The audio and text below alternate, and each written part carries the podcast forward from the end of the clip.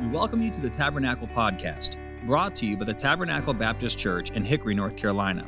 If you'd like to learn more about Tabernacle, you can visit our website, tabernaclebaptistchurch.com. You can find other sermons like this one on Apple Podcast, YouTube, and Sermon Audio. It is our prayer that God has used this message to be an encouragement to your heart. We come to Matthew chapter number 1 this morning and we find verse number 18. The Word of God says, Now the birth of Jesus Christ was on this wise when, as his mother, Mary, was espoused to Joseph, before they came together, she was found with child of the Holy Ghost. We noted last week that Joseph and Mary uh, were what we might call engaged, but a spousal was, was more than just simply an engagement. Those couples that would be espoused were viewed as legally married, although they had not come together as husband and wife and were living apart. There would eventually be a ceremony where they would be joined together and then they would dwell together after that. So it's in that in between time.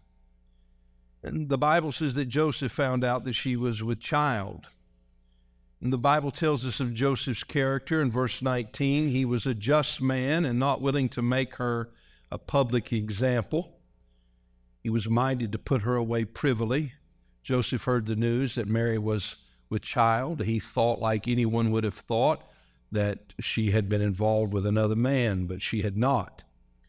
The Bible tells us that she was found with child of the Holy Ghost, a supernatural act of God to conceive a child in the womb of a virgin.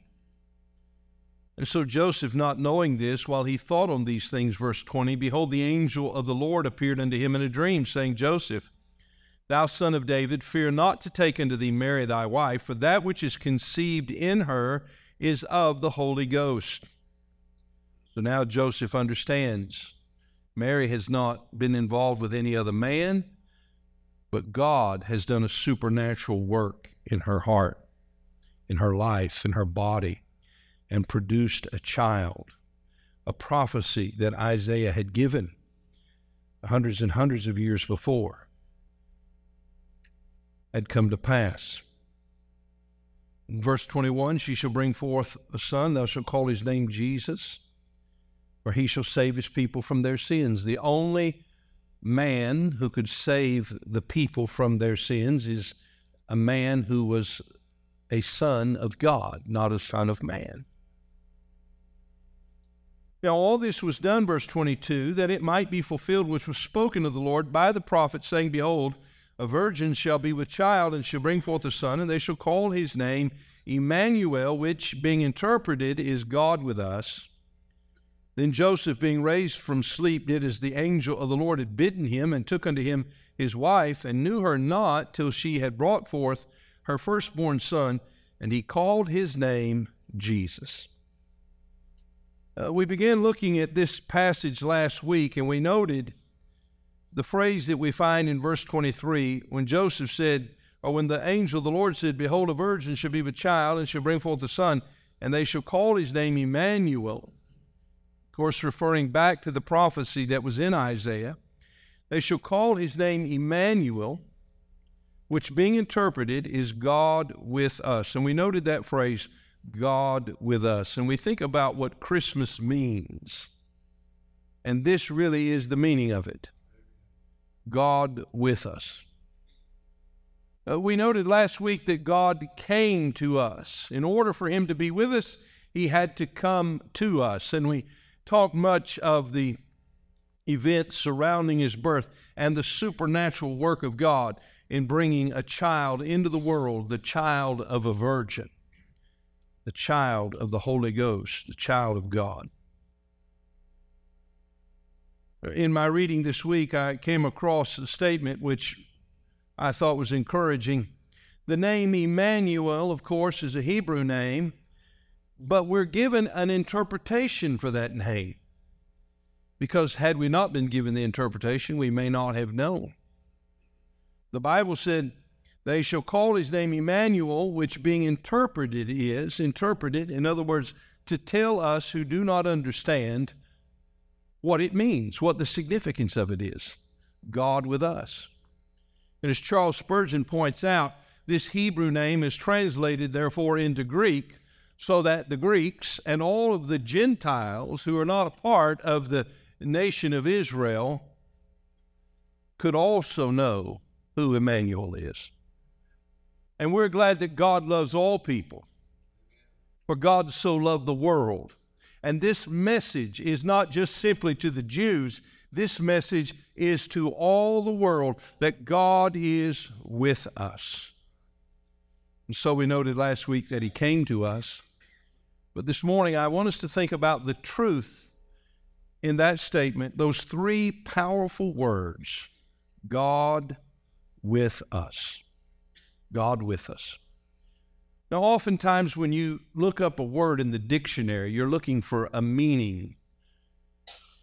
And typically, you'll find in most definitions that there are two or three, perhaps even four, sometimes more, shades of meaning to a statement or to a word.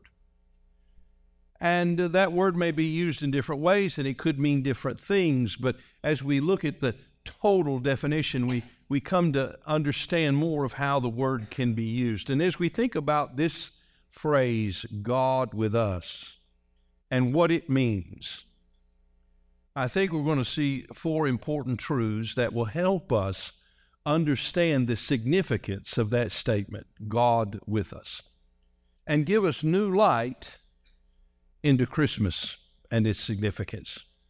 It's far greater than just a few songs or uh, some gifts that we anticipate getting or gathering with family. It's something that we should remember every day of our lives because it affects us every day of our life. Uh, last week at the close of the message, I just gave you four little words that I wanted you to, to keep in your heart as we go through this Christmas season. Those four, four words all begin with an R. We remember the birth of Christ at Christmas. And I hope every day through this Christmas season you're remembering that the Savior came for you. And then receive. If you have not received the gift of Christmas, what is the gift of Christmas?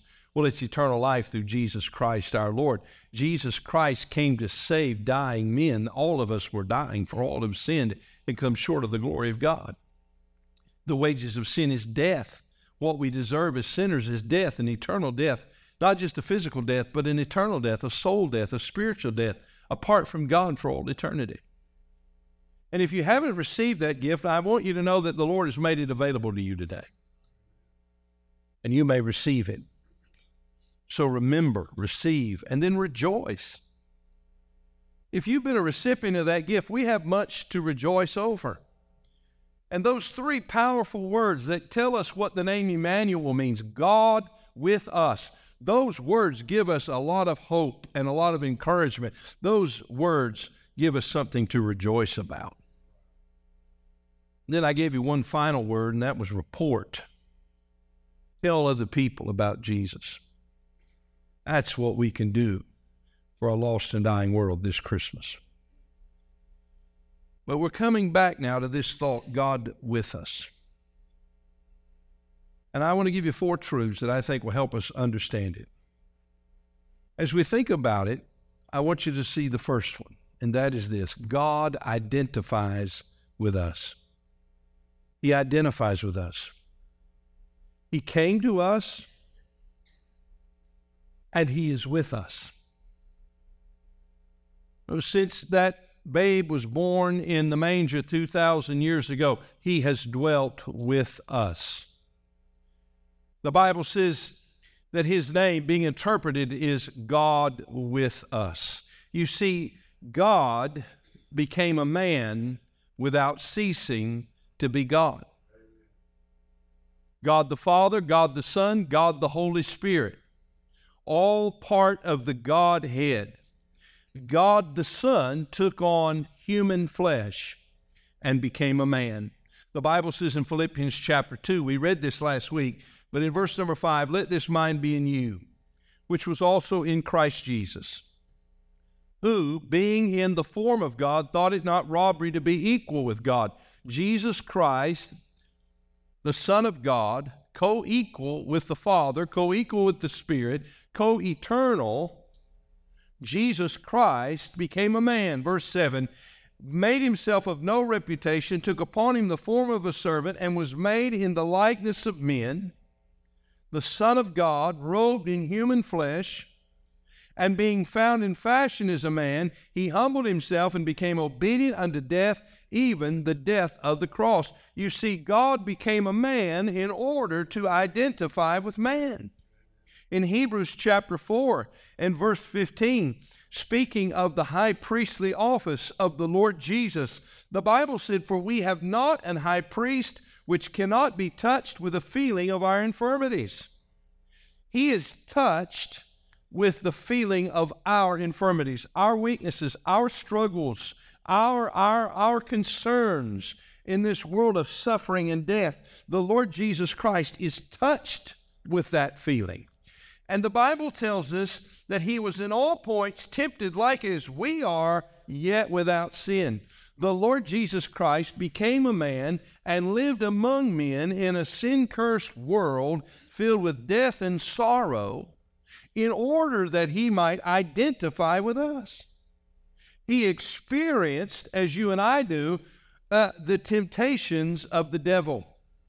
He experienced those and he overcame them in Matthew chapter 4, verses 1 through 11. And three times in that passage, as the Lord deals with the temptations of the devil, he answers them in verse number 4, and also again in verse number 7, and then again in verse number 10 with three words It is written. The Lord Jesus Christ faced the temptation of Satan, but he overcame Satan and defeated him. Oftentimes we, we might go through seasons of life and we might say, Well, the devil's after me. There's temptation, there's trials, there's spiritual attack, and that may be true. In fact, I believe that we have an enemy who, as the roaring lion, walketh about, seeking whom he may devour. There is no doubt about that. And we, we come to an awareness that we're no match for him. And we aren't. We understand that Jesus Christ faced these temptations and he overcame the devil. So when we're dealing with spiritual wickedness in high places, our Lord knows how we feel. He can identify with us. He also experienced and overcame the trials of suffering and death. In Isaiah chapter 53, if you'll turn there with me, we'll take a look at this passage, Isaiah chapter 53. But hundreds and hundreds and hundreds of years before the Lord was born, Isaiah the prophet not only prophesied of his miraculous birth, but his substitutionary death on the cross for you and I. In Isaiah 53 and verse 1, he asks the question, Who hath believed our report, and to whom is the arm of the Lord revealed? For he, speaking of the, of the Messiah, the Lord Jesus, for he shall grow up before him as a tender plant and as a root out of, a dry, uh, out of dry ground. He hath no form nor comeliness, and when we shall see him, there is no beauty that we should desire him. You see, the Lord Jesus became a man and he lived among men. In verse number three, the Bible tells us that he suffered rejection.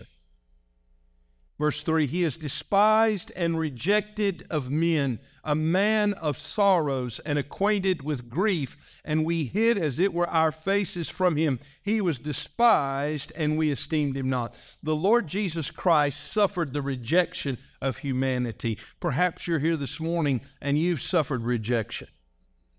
You've suffered cruel treatment by others and, and, and ingratitude from those that you have been kind to. The Bible said that Jesus came into his own, and his own received him not. He understands what sorrow is, he is acquainted with grief. These who have written these notes to us to let us know how much our prayers have meant to them in recent days, They know what grief is, they know what sorrow is, and many of you know what grief and sorrow is. He's acquainted with it. But we don't like to identify with it, do we? And so the Bible says, and we hid as, a, as it were our faces from him. He was despised, and we esteemed him not. Uh, we do not like this world of suffering, and we do not like to necessarily be identified in such a way, but we have a Savior who was willing to come and identify with us and suffer rejection on our behalf. Verse number four not only did he suffer rejection, but he carries our sorrows. Verse 4 Surely he hath borne our griefs and carried our sorrows, yet we did esteem him stricken, smitten of God, and afflicted. All of our grief and all of our sorrow has been laid upon the Lord Jesus Christ. We can cast our care upon him, he bears our burdens. He knows the disappointment, He knows the fear, the anxiety that we face, the struggles. He knows the hurt of loss. He carries our sorrows. I've been in the hospital in recent days with some of our folks. And I've seen the look of concern on their face when their recovery is not going as well as they hope. When the prospect of more days in recovery seems more than they're able to bear. When the pain and the suffering continue, you can see it on their faces. You, you wish you could do something to alleviate it. And though you might try to identify, you can in that moment identify exactly with what they're dealing with. But there is one who can. He's your faithful high priest. He identifies with you verse 5 he suffered the agony and the torment of the cross. He was wounded for our transgressions. He was bruised for our iniquities. The chastisement of our peace was upon him and with his stripes we're healed. You see the beautiful scenes of the manger give way to the horrific scenes of calvary. And there we see him. Behold the man pilate said riven from the scourging the hair plucked from his face, the crown of thorns that was pressed down upon him, his bones exposed as he hangs upon the cross and suffers our agony and our torment. Yes, Christmas is meaningful to us because our Savior identifies with us. Verse 6, we understand that he was made to be sin for us. The Bible says, All we like sheep have gone astray. We've turned everyone to his own way, and the Lord hath laid on him the iniquity of us all. Jesus Christ died on the cross because he bore our sins. When he prayed in the garden, Let this cup pass from me, it wasn't the cup of suffering that he, that he was uh, concerned to bear, it was the cup of our sin our guilt, our shame, our judgment, the separation that it brought between him and his Father. When he cried from the cross and said, My God, my God, why hast thou forsaken me? He suffered that because he bore your sin and mine. He submitted himself to become the object of ridicule and scorn. Verse number seven He was oppressed and he was afflicted, yet he opened not his mouth. He is brought as a lamb to the slaughter, and as a sheep before her shearers is dumb, so he openeth not his mouth. He didn't answer those who reviled him. He simply submitted himself to the Father, and he bore it. Verse 8 He was taken from prison and from judgment, and who shall declare his generation? How did he get to prison? Because he was betrayed. He suffered the pain of betrayal and the false accusations that were made against him at his trial. The Lord Jesus Christ became the object of betrayal and false accusation for you and I. A few things seem as unjust to us as betrayal. When, when those that we love and we thought were with us betray us, or when someone accuses us of something that we did not do, those false accusations. We all suffer that in this life. It's hard for many to get over. But the truth is, Jesus suffered it for us. In verse number 8, we continue to read, He was cut off of the land of the living. For the transgression of my people was he stricken. We fast forward to verse 12. Therefore will I divide him a portion with the great, and he shall divide the spoil with the strong, because he hath poured out his soul unto death. Jesus Christ died in my place. The Bible said, For while we were yet sinners, Christ died for us. He died in my place. He experienced my death. And in verse number 9, he experienced the judgment of sinners. Look at verse 9. And he made his grave with the wicked and with the rich in his death, because he had done no violence, neither was any deceit in his mouth, though he had done nothing to deserve it. He bore our judgment. Verse 10 Notice this, yet it pleased the Lord, it pleased his Father to bruise him. He hath put him to grief. When thou shalt make his soul an offering for sin, he shall see his seed, he shall prolong his days, and the pleasure of the Lord shall prosper in his hand. He shall see of the travail of his soul and shall be satisfied. And by his knowledge shall my righteous servant justify many, for he shall bear their iniquities. Not only did he bear my sin, but he bore my judgment, my eternal judgment. The condemnation and the guilt that I deserved was rolled on Jesus Christ. He therefore identifies with us. He knows what we're going through, and He knows what you're going through in this very moment. So as we consider the truth, God with us, we understand that we understand rather that God identifies with us. We understand, secondly, that God intervenes for us. Not only does He identify with us, but He intervenes for us. He has seen the problem and the difficulty and the burden that we face, and He has stepped in to the middle of the chaos to deliver us from it. In Hebrews chapter number 13, in verse number 5, the Bible says, Let your conversation be without covetousness and be content with such things as ye have. For he, that's the Lord Jesus, hath said, I will never leave thee nor forsake thee. God with us will not leave you or forsake you.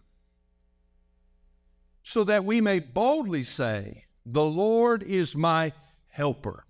Have you ever been in need of help? I have some good news for you, whether you recognize it or not today. And I pray that God, by His Spirit, will open your heart and your eyes of understanding that you'll under, that you will see that you do have help, and His and that help has come in the name of Jesus. That help has come in the person of Jesus. The Lord is my helper, and I will not fear what man shall do unto me.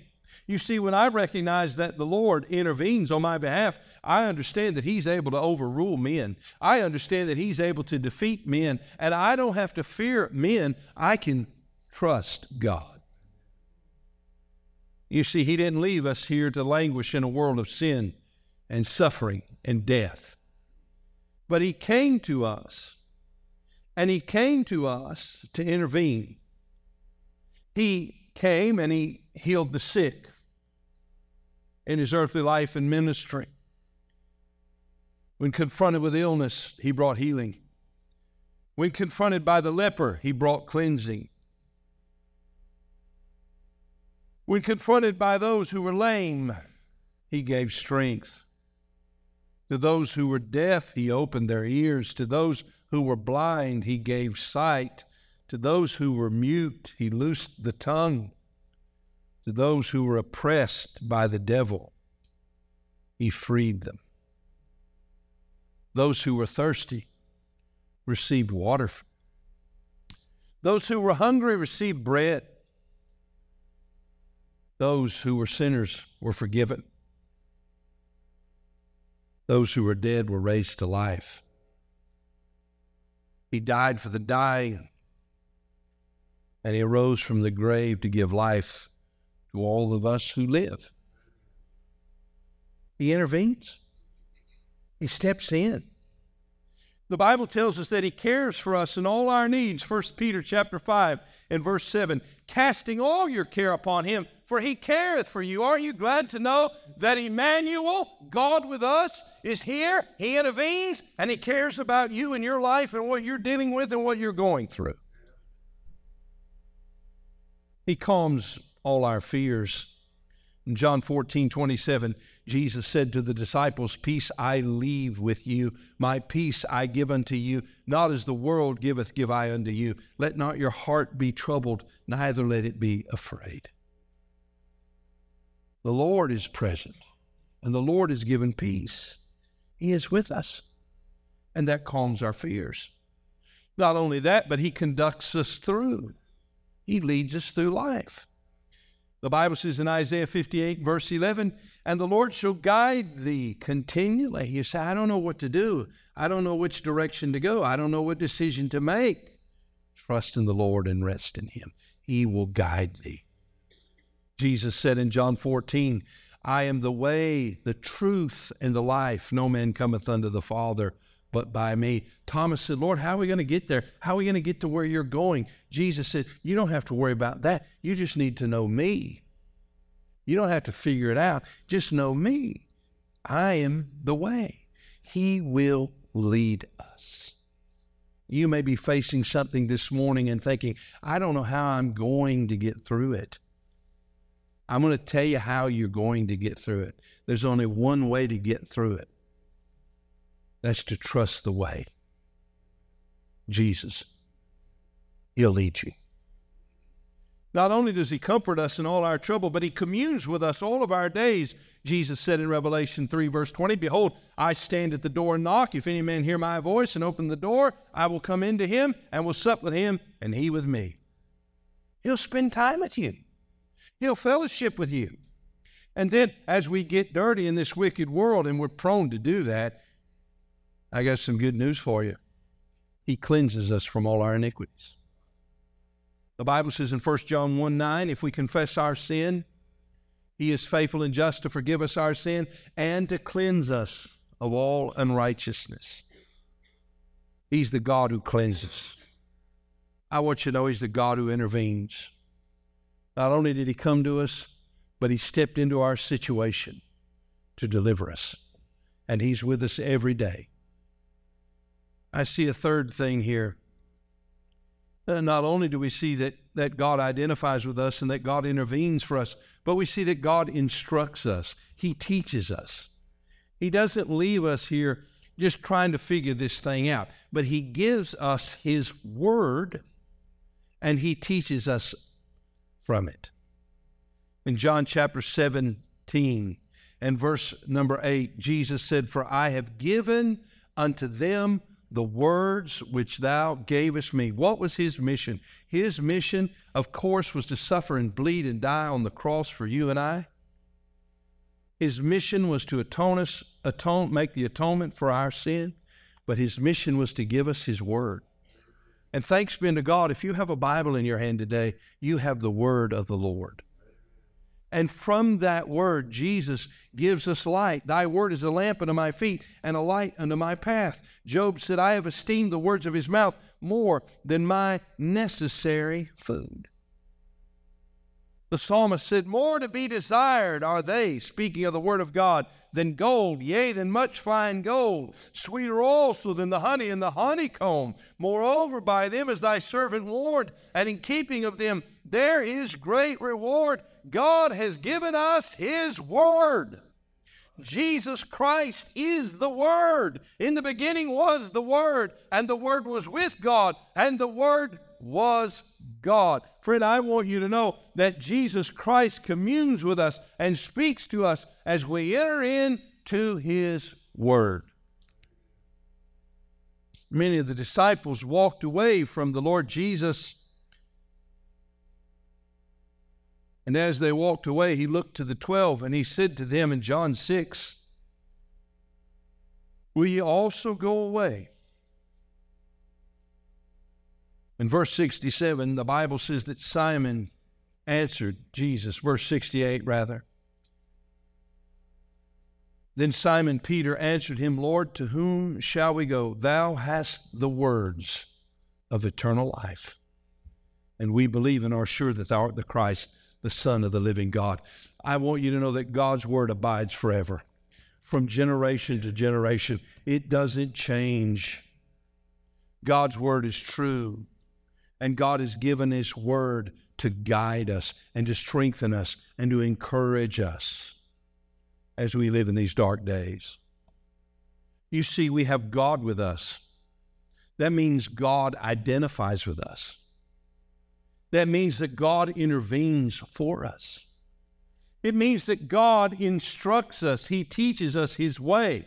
He teaches me how to honor Him and how to live for Him. He teaches me how to live and conduct my life, how to be the husband I need to be, the father I need to be. God teaches me that. And He'll teach you those things. And then as we think about God with us, we see lastly that God intercedes for us.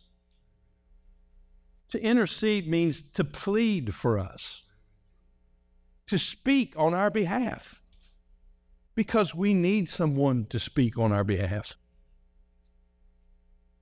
The Bible tells us in Hebrews chapter number 2 and verse 17, wherefore in all things it behooved him, speaking of Jesus, it behooved him to be made like unto his brethren that he might be a merciful and faithful high priest in things pertaining to God to make reconciliation for the sins of the people. For that he himself hath suffered, being tempted, he is able to succor them that are tempted. He is able to help us.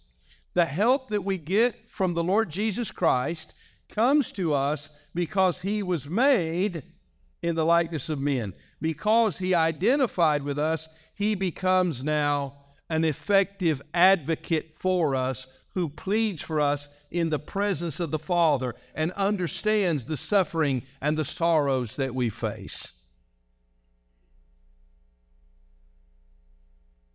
In 1 John chapter 2 and verse number 1, John says this, My little children, these things write unto you that ye sin not. Well, that would be good, wouldn't it? That we sin not.